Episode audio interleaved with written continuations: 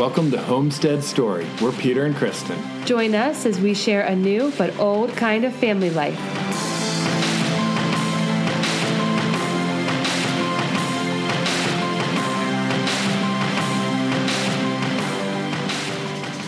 Hello, everyone. This is Peter and Kristen coming to you from our Maryland homestead in February. Yeah, I think in the last podcast we were talking about how we were waiting for that one good snowstorm to come. The opposite of that. Yeah, it's been the opposite. This week has been like 60, 70 degrees.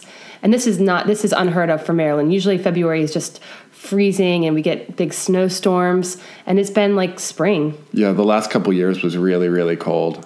Yeah, usually stay-at-home moms and homeschool moms go into a bit of a... Anyone with a baby. Yeah, go into despair in February, but It's been really great. My kids have been outside all day, every day in February, so it's been a really easy winter. It has been super easy. And so I've been actually gardening all week. I thought I was going to have a little bit more time because...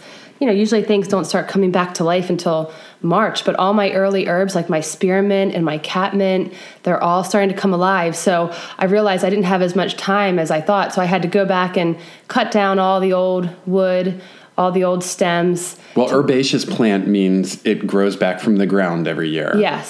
So you want to cut it down to a couple inches away from the ground. Yeah, so like my oregano, it grows up every year, and then it dies in the freeze, and you cut it back, and then it grows back up from the ground. So I'm out there with big shears, cutting everything back. It looks really neat, though, when it's cut back.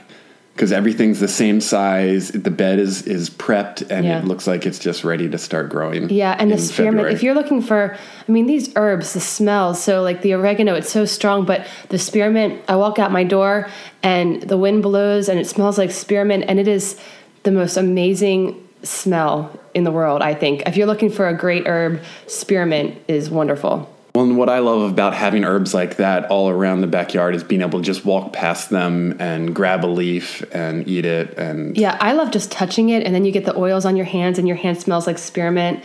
I love that. Yeah, it's really great. I also love, so for spring herbs, so a lot of herbs bloom in the summer, but another great spring herb is catmint.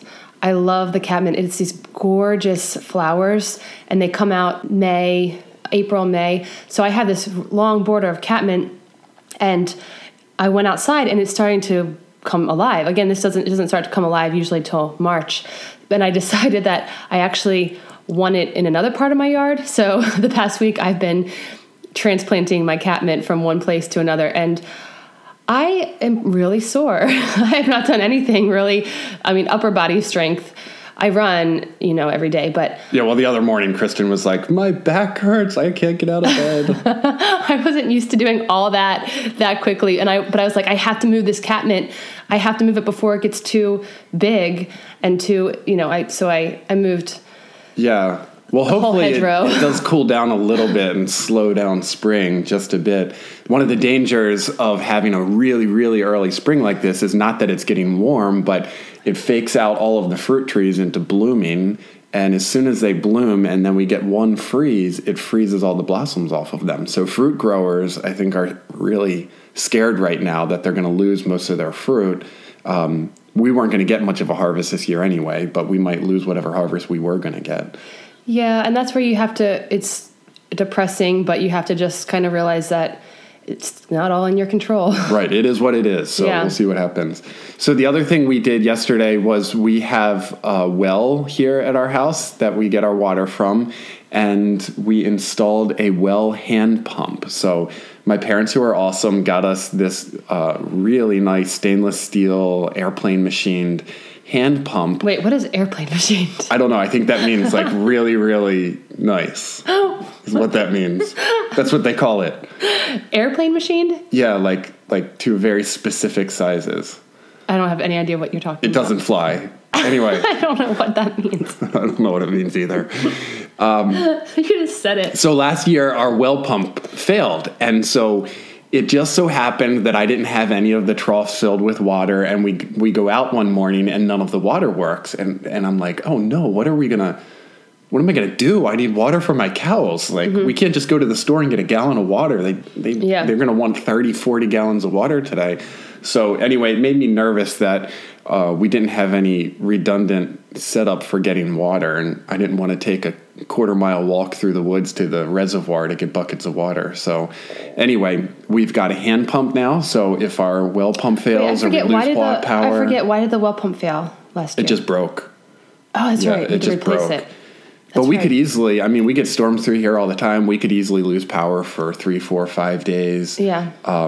Or if the EMP hits, and society fails, we would also lose power. Explain what the EMP is. That's one of the scenarios for how electromagnetic pulse. We're not preppers, but we're finding that we're becoming preppers. Either way, we can get water now just by pumping it. Like you see someone pumping a well. Yeah, it's fun. We've got that. I know. I saw it, and the first thing I thought of is my friend's children are going to destroy that real fast, so you got to figure out a way to... Yeah, we might remove the handle. Yeah.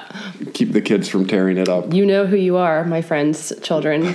I won't name names, but I don't know how long a well pump would last when they decided it'd be fun to pump it. Yeah. Anyway, so today we are going to talk about a question that we get quite often, which is, how do you have the time? That's one thing. People come over here all the time, families with young children like us, and they just look around, and that's the one thing I hear over and over again. How do you have the time? So today we're going to kind of give a little overview of how we have the time, and homesteading is probably not what you think. Right. How do you have the time, and isn't that a lot of work? That's the other comment, and that goes along with this, is the second somebody finds out we're doing something, he's like, that's a lot of work. And you're like, yeah. Well, maybe. Yeah, right. Maybe it is. Right. And when I say what we do out loud, it does sound like we're kind of crazy people. So when I say, oh, yeah, we have a dairy cow and we milk the dairy cow every day. Pete works a full-time job. We have 10 acres. We have tons of gardens. We have 24 chickens along with 2 cows. We have 2 dogs, 2 cats, 4 little children. The craziest thing of all. 2 in diapers. We homeschool our children. Oh, we have a rental property. Oh, we volunteer at churches. What else? Yeah. It sounds crazy. Yeah, we sleep. We have a good social life. We have we have the best friends in the world. When I say everything we do, it sounds ridiculous and undoable, but it, works really well. It does work really well. So how do we have the time? Yeah, how do we have the time? Yeah, and I will say, I remember when I had my one baby, my first baby, and he was... so hard. And I just remember thinking, this takes every ounce of energy and time that I have. I couldn't possibly do another thing. And you look at these families with big families that are homeschooling with a baby, and it's just amazing how life changes and how your time grows with you and changes with you. Right. So, well, our first baby cried 17 hours a day, had really, really bad colic, and it was like Introduction to Parenthood by fire. I mean, it was so hard, and I remember looking at the baby and just feeling like I'll never even be able to make myself food again. Yeah. I can't do anything right now. I didn't have time to brush my teeth today. Yeah. Yeah. And then all of a sudden you're doing all these other things, and it's just amazing. So anyway, we're going to talk about how we have time. I say we start at the beginning of the day at 6 a.m.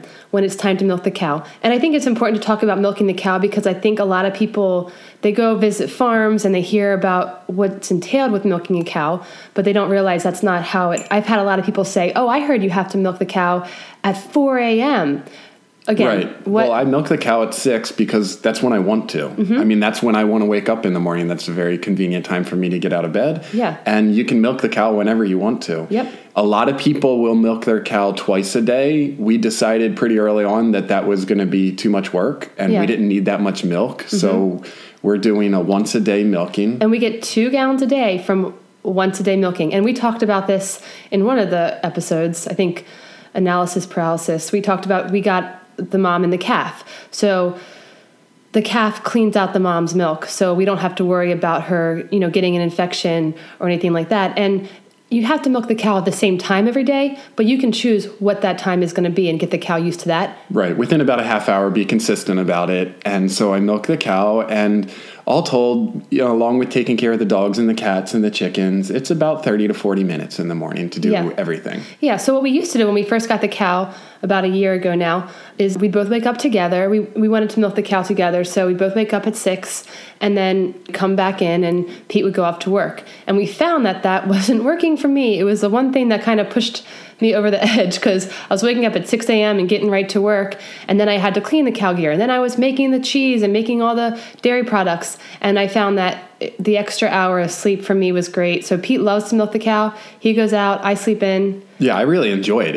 It's really great time for me. I get to go out there and be by myself and just enjoy the peace on the farm in the morning and listen to the chicken crow and... The chicken crow? The rooster crow and spend time with the animals. And so it's a lot of fun. I bring the milk in, and at that point, my responsibility's done. Mm-hmm. Kristen takes care of cleaning up the cow dishes. I wake up to a lot of dishes in the morning. Yeah. But I get to sleep in an extra, hour or so. So that's nice. So yeah, that's one misconception. People think you've got to wake up at 4 a.m. or you've got to milk the cow twice a day. We found that we like to have a little more freedom in the evenings in case we wanted to go somewhere in the evening or do something in the evening. So we do not milk in the evening. And I wake up and I clean out all the cow milking gear and get started on the day. So that's the cow. It's not as bad as people think. Absolutely. So let's talk about the next big question that we get a lot is, how do you have the time to homeschool your children? Right, and that's huge. Now this we are going to do a whole other podcast about. So I'm just going to give a quick 2-minute overview that homeschooling is probably not what you think. It's not, yeah. At all. I think what most people think is they think school in your home. Yes. And that's not it. So you think back to your school days and what that teacher did. I mean, that teacher worked so hard. That man or woman stood in front of a classroom of maybe 20, 30 kids, depending on your class size. And if they were a good teacher, they were probably thinking of lots of different ways to reach each kid, how to reach each different kid's style of learning. And, you think of busy work, you think of all the little activities you had, or recess, or gym class, or I don't know, whatever. You think about all you did, and then you think, okay, I've got to do that at home. Right. Well, there's so much time that passes there. And I think how much time are people actually learning at school? And it's going to be a much smaller amount of the time that they're in school. Right. It doesn't take that much time to learn. Right. So that is not at all what homeschooling looks like. So if you think homeschooling is school at home, it's just not the same at all. It's one kid or, two kids. It's your kid, your kid, what your kid's strengths are, what your kid's weaknesses are. It's a different situation. And I could literally bring in, maybe I'll do this one day, I could bring in 20 of my homeschool mom friends, and they could all talk about their school day, and each school day would look completely different. So there's no like one way to homeschool. It's just, there's a million different ways to do it. So we're going to just share how we do it, and it doesn't take really very much of my time at all. At all. Right. Well, we have friends and family, people that we know and we talk to about their schooling experiences, and their kids get home from school and they got to do their homework, and their parents basically have to tutor them through most of their homework. And by the time they finish that, they've probably spent as much time working with their kids as we did doing homeschooling. Yeah, as I do doing homeschooling. Yeah. Yes, exactly. So when I hear the projects and the homework people do, I'm like, wow, that's more than I did today. So what my school day looks like is I'm cleaning up the cow gear, or I'm making butter, or I'm making cheese, and my kids are over to the side, and they're doing maybe their workbooks, or and we don't have like a school time. School for us happens naturally throughout the day. So if I come downstairs and wake up and my kids are all playing really well together, I don't ever like to stop them playing together to have them do school. I really like to, they're so young and they're so little, I like them to be learning through playing and exploring. And so I don't ever really try to stop that. But at some point during the day, I'll say, okay, come sit down and do your math workbooks. And they have their math workbooks that they do. My kids just pick up things really easily, and that's not everyone's experience. So I might just tell them once, here's how you add or subtract or do multiplication, or, I just kind of tell them, and then they do the workbooks. They have writing books for history. Now, we like to do everything through reading. So I'm not up in front of the classroom teaching history. I say, okay, here's a history book. have your reading time, and they learn about history. I think what's neat is that what's built into every human being is a desire to learn. Like, we really want to learn new stuff. It's really exciting. You get to try new things. I'm 36 now, and I just want to learn lots of new things. Yeah, it's inside of me. And that's inside of a 3-year-old, and it's inside of a 10-year-old. And I think that it's naturally in kids that they want to learn how to do new things. Yeah, so we really just want to get behind that and help encourage it. Yeah, Pete and I, our main goal is to get our kids to love learning. So let's say what does history look like? So in the beginning of the year, I bought this huge book. It's called Story of the World, and it was like, from ancient times. So I start reading it to my son, and I'm like, oh, I'll read this aloud every day for, 10 minutes. I'll read history. I'll be the teacher, and I'll read history. My son falls in love with the book. He reads basically the whole book in just a couple of days. So I'm like, okay, well, that's history for the year. So he read it twice, Story of the World. He read it twice. So now we're just kind of... I still see him pick it up sometimes. He still picks it up, and he tells me things. So my son's such a fast reader, and I didn't want to be this like naive parent. He has never lied to me, but I was kind of like, well, there's no way you're reading these books this fast. Maybe he's making it up. Maybe he's skipping pages. I wasn't sure if there was something weird going on. So I hadn't read the books that he was reading, but I would just flip it open to a random chapter and ask him a question, read a couple sentences and ask him a question. And he always got it right. So we really instill a love for learning. He loves history. So I just say, let's go to the library and get new history books. And then I ask him about what he's learning, and he's soaking it all in. And so really, school happens all day. I can't tell you how people want to know how many hours does it take. I don't know. How many hours does he want to learn? Sometimes he might be reading for a half an hour. Sometimes he might be reading for 4 hours. So it's really kind of, that's how we do school. And then I have spelling books. I have math books. I have handwriting books. And we just do it throughout the day. I don't speak a word of Spanish. I lived in Italy for a semester and took Italian. I could not learn a foreign language. I don't know. It was just, my brain could not do it. But my kids are learning Spanish through computer programs. So I'm the Spanish teacher, and I speak no Spanish. My Spanish teaching involves putting the kids in front of the computer and overseeing it. And I mean, I do a lot of overseeing. There's all these amazing resources that are out there now for how kids can learn things. I mean, it's incredible. So we're going to try and find as many of those good resources as we can have, mm-hmm. and then put them in front of our kids and let learning happen. Yeah, I just feel like my job as a teacher is to provide lots and lots of resources for them, but I don't do a ton of teaching. So... and that's just how it works for my kids. I mean, I know some parents have kids with learning disabilities or some kids who don't like to do workbooks. And it's a different story for them, but this is our story, so this is how we do it. My kids just take to learning very well, and it doesn't take up a lot of my time. So I can be doing, people say, like, how do you have time to make butter, make cheese, homeschool your kids? Well, they're doing their school, and I'm making cheese.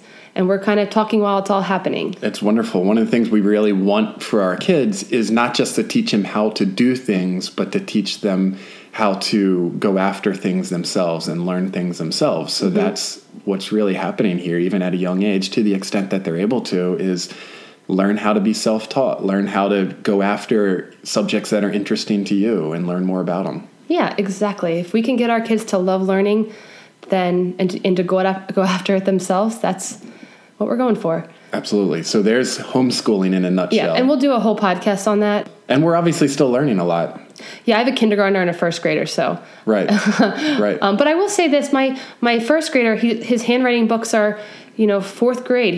Because I just let him go at his own pace. So I'm like, all right, you finished this workbook, let's do the next year. So, we're on fourth grade. We're in second grade math. So this is working, so I don't want people to think that my kids are just falling behind. We're actually plowing ahead really quickly in this method that we're using.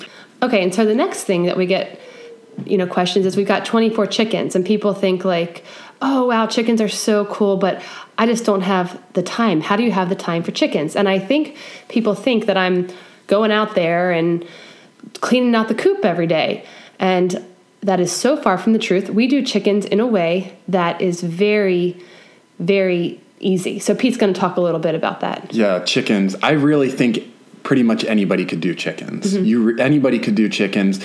It's a lot of work to get set up and to get your infrastructure in place. That is a big effort. But once that's there, if you do it right, taking care of chickens is really, really easy. And again, this is something that we could do a whole podcast on, so we're doing a quick overview. And when Pete says getting the infrastructure, what he means is getting a coop, getting your nesting boxes, because they need these little boxes to sit in to lay their eggs, and a run. Right, so you build the coop and you have somewhere for them, a chicken run or pasture for them to go in, and that takes some effort to get set up. But once you do all of that, it's really just a question of making sure they have water, food, and collecting eggs. And then close up the coop at night. And closing up the coop at night, which is all stuff that my 7-year-old does. Mm-hmm. So it's really, really easy. The one part that seemed really intimidating and hard was cleaning out the coop. So what happens is the coop is the part that's inside, that's protected from the weather, and people mostly put down like these pine shavings. Yeah, think about straw. Think about a hamster cage a little bit bigger. Those pine shavings, you buy them at the store. Right, so they'll put down an inch or two of those on the ground, and they're really dusty, and the chickens, when they poop, they'll poop on top of that, and it absorbs it really well. And so people will tell you anywhere from once a day to once a week to once every 2 weeks, they have to clean those out. And we started out doing that because they'd start to stink after a little bit, and you clearly needed to clean it out. And it was just a lot of work, and it was gross work. It was dusty work. It was like, who wants to be cleaning out pine shavings with chicken poop in it? Yeah, it was really gross. And then you end up with this massive amount of shavings. Like, it's not good for compost because it's still mostly just pine shavings. Yeah, I wouldn't want to put those pine shavings all over my gardens. We would actually put them in the trash because we didn't know what to do with them. Right. So now you're throwing out your chicken manure, which we really want for fertilizer. Which is the best fertilizer ever. So I did a whole lot of research, and what I found was that what's called the deep litter method. And this changes everything as far as I'm concerned about having chickens. Mm-hmm. So what you do is you end up putting down 12 to 18 inches of wood chips. Yeah, now let's explain wood chips. So if you came to our farm, one thing that we do differently than other people is we have tree workers who are chopping down trees and mulching it all up. We have them come and dump their mulch on our property, and it's by the truckload. So we have huge piles of mulch, of mulched up tree, and it's free because the tree company actually has to pay to dump their mulch somewhere. So they're happy they get to dump their mulch here for free. So if we're driving down the road and we see a company taking down a tree and mulching it up, we say, "Hey, come and dump it for free on our property." We have people that come and dump it regularly for us. Right. We use it for all kinds of things. Yes. One of the things we use it for is for the chicken coop. Mm-hmm. So wood chips, I think, works better than anything else for the deep litter method, in my opinion. Some people use straw, but that gets matted down and becomes anaerobic and gets just really smelly, and I didn't like it at all. Wood chips is really, really nice, and you put 12 or 18 inches down, and what happens is all of this really good microbial content, bacteria and fungus, starts growing in the wood chips. Mm-hmm. So this is stuff that, if you were to dig in a pile of really nice dirt and you get that nice earthy smell of, it just lets you know the soil is really healthy. What you're smelling is the bacteria and fungus that's in that soil. So you want to get as much of that good stuff going in these wood chips, and it literally decomposes the chicken poop as fast as they can make it. Mm-hmm. So I don't clean the chicken coop. I don't have to. What I do is I wait 8 or 10 or 12 months for those wood chips to break down, and they'll break down. That's pretty quick for wood chips to break down, but there's all this nitrogen in the chicken poop that's coming, and that binds to the carbon in the wood chips, and it breaks down pretty quickly, and you end up with this really amazing compost. It's this fine, super nutrient-rich compost that we can then, once a year, spread on all of our gardens. And it's free. So before, when we first got chickens, I was driving to the store to buy this pine shavings and paying money and having to clean it out. Now we don't have to clean it out, and it's free, and it doesn't stink. That's the thing that we keep having to, it's not like our chicken coop is dirty and gross. It smells like that earthy smell. Joel Salatin talks about that. He's, that something is good when it smells good. It's bad when it smells bad. That's how you know the microbial content is in a bad place. And it smells really good. And as opposed to this old way where it was it literally stunk after 2 weeks. Yeah. So Pete and I actually had an argument about this because I kept saying to Pete, so Pete said, "Oh, I want to use wood chips for the chicken coop and the cow stall. And I kept saying, no, you can't do that. Like, if this worked, we would be able to, because Pete said he did research. You didn't really find this in your research. You found more about good bacteria and right. I don't know all the words that you. It just seemed really intuitive to me. Yeah. Well, anyway, so we get free mulch, and we only clean out our chicken coop once or twice a year. And I said to Pete, this isn't going to work. If this worked, other people would have figured this out. Other people would be doing this, and nobody does this. Everybody uses the pine shavings, and we don't know what we're doing. But Pete's an engineer, and he's really good about finding out new ways. So I guess, did you ever find other people who do this? Yeah, there are a lot of people who do this for chicken. If you search deep litter method, you'll see them, and there's lots of different little variations on that. But there are people who do it. It's definitely not the normal thing. Yeah, so I was like, I wasn't finding anyone else who did this. Everyone else uses the pine stuff. And so I was just like blown away when it worked. And I'm like, Pete, yeah. You're so smart. Yeah. Oh, thanks. So smart. But I'm actually really enjoying this about our life right now. Is I pick any subject right now, and I immediately find everybody does it this way, and then I say, well, I don't want to do it that way. Yeah. Because just because everybody does something a certain way means nothing to me anymore. That doesn't, consensus of the mass doesn't necessarily mean that. I find way too many things in life where everyone's got it wrong or is doing it just a way that's too complicated. Yeah. I'm trying to learn how to do hard cider now, how to make hard cider. And I'm really excited. I've got some cider apple trees that we ordered that are coming this spring. And I'd like to get good at that over the years. And this is a subject where it's like the second you get into it, it's so complex and everybody's doing all of these things. And I've just committed to myself, I'm going to do it the easiest possible way. And I'm going to start as simple as possible and then add things in until I know that, they actually are necessary. Yeah. But. Yeah. And we're finding that for parenting too. I mean, there's so much pressure you feel like you have to do in parenting.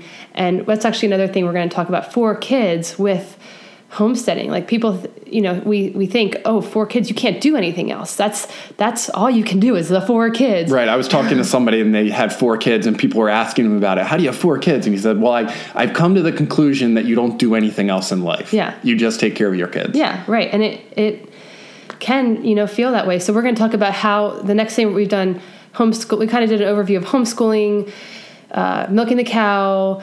Let's do children. Right. Okay. So just to summarize what we've said so far is that how do we have the time? I think we look at everything we do in life and then realize what can we cut out of it? How can we make it more efficient or more effective? And we found that in most activities, a lot of people are doing a lot of things that don't actually help, and we can cut them out and just do it more efficiently. Mm-hmm.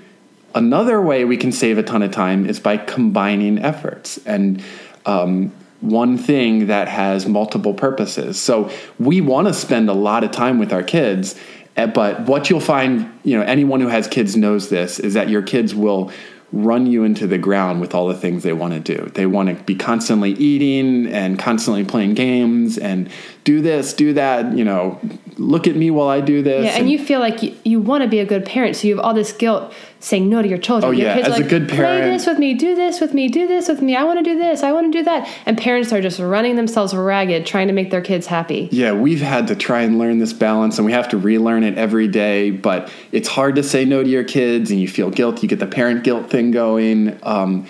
But what we find is that if we just constantly do what our kids want us to do all the time, it doesn't even make them happy. Yeah. Like it just makes them want more. It's a black hole.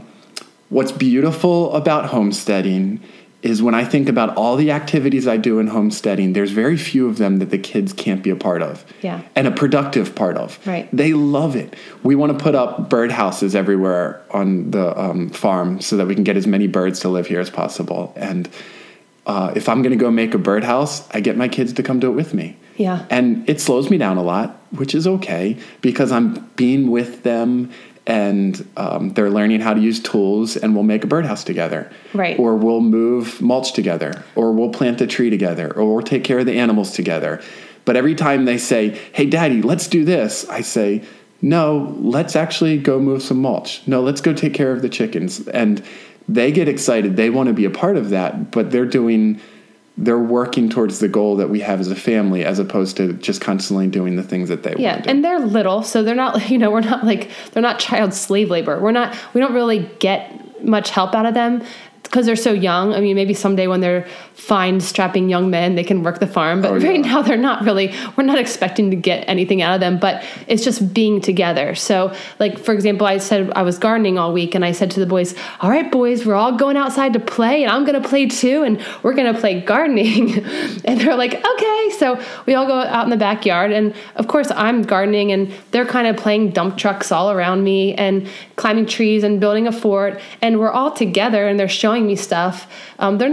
They're with me. I mean, I'm not expecting help out of them. They're not working really hard, but yeah, we're together. And one of my little sons said to me a couple days ago, it was so sweet. He said, Mommy, you know what I love most about our family? And I said, what? And he said, that we always be together. And I thought that was so sweet. I love that. I mean, yeah, we're always together, but we don't really let them always dictate. I mean, of course, they say, hey, play checkers with me. And if I haven't done something they want to do in a while, I'll make sure I play checkers every day. I try to play a checker game every day. Well, and there's balance. They beat me every time. But somebody's falling and getting hurt at least every 15 minutes. You got to take care of them, just like little kids are. Yeah, yeah. And you can intuit as a parent, like, okay, I really need to.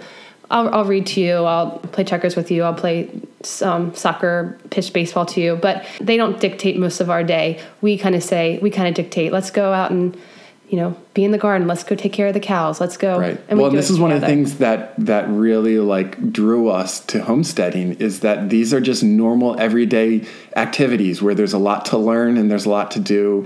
And even from early ages, our kids can be productive members of that. And by productive, I don't mean they're accomplishing a whole lot right now. I just mean that they are accomplishing something, and that's really important to them. Like they get so excited that they got to be a part of building the birdhouse. They get so excited that they were a part of planting the tree. Yeah, Pete, what did you say earlier? Like, a lot of kids in our society, it's constant entertainment, and they're not really contributing. Right. Well, I think that's one of the things that's so hard about our culture is that it's not until you're 22 years old, graduating college, and you're still not a contributing member of society. Mm-hmm. You've still just been learning that whole time.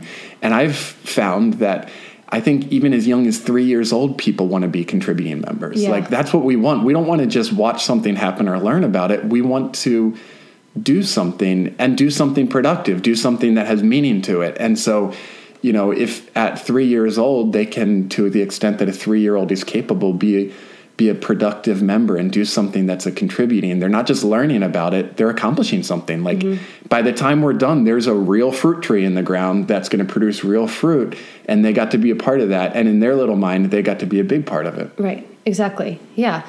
So let's see. We've covered chickens and the cows and the kids and the Catholic.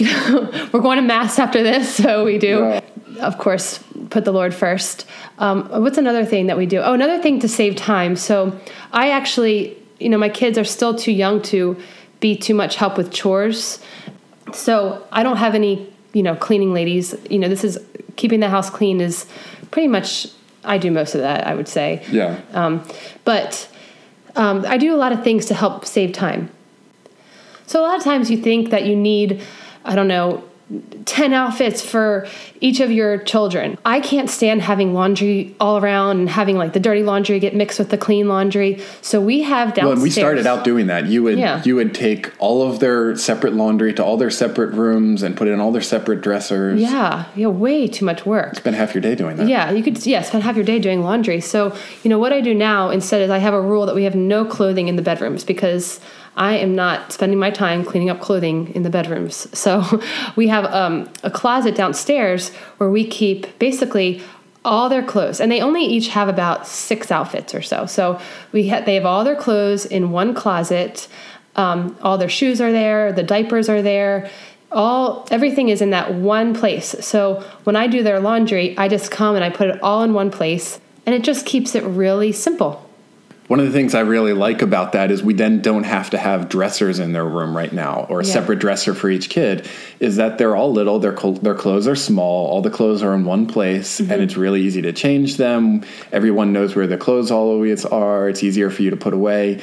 And this one thing saves a ton of hours every week. Right. And I think that we've looked at our life and we found that there's so many different areas like this where we can make things more efficient or just easier on ourselves, and then we can accomplish a lot more. Exactly.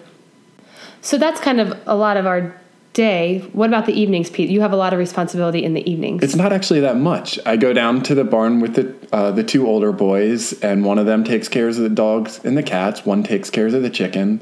So I just take care of the cows. Right. And so it takes maybe 15 minutes. And when you say take care of the dogs and the cat, you mean feed them, make sure they have... Right, feed them, make sure they have water, mm-hmm. and that's pretty much it. Yeah. And I muck out the cow stall, get the manure out of there, and then, give the cows a little bit of grain, give them some hay, make sure they have water, and that's it. Yeah. And with our animals, I mean, the animals just on a farm, they don't take the same amount of work. So you also think, oh, dogs, you got to walk your dogs. And that would take a lot of time to walk your dog.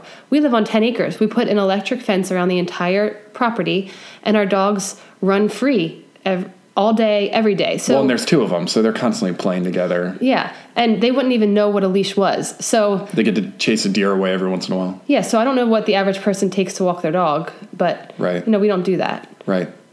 Because it's such an active lifestyle, I'm constantly getting my exercise by being out on the farm. So instead of me running or going to a gym and just expending all of those calories just for the sake of doing it, I get to go chop wood or move mulch or do something that's very productive, but also gives me a lot of exercise at the same time. Yeah, I'm a runner, so I have to run every day to be sane. So I do run. Yeah, that's true. Every day. Well, it's funny. I realized, though, when I did all that gardening, that I'm strong, like, from running, but I have no upper body strength, so I need to figure something out, because I went out and dug all those holes, and I'm still so sore from that, so I got to figure that out. I don't know if I can do a push-up. I should start doing push-ups.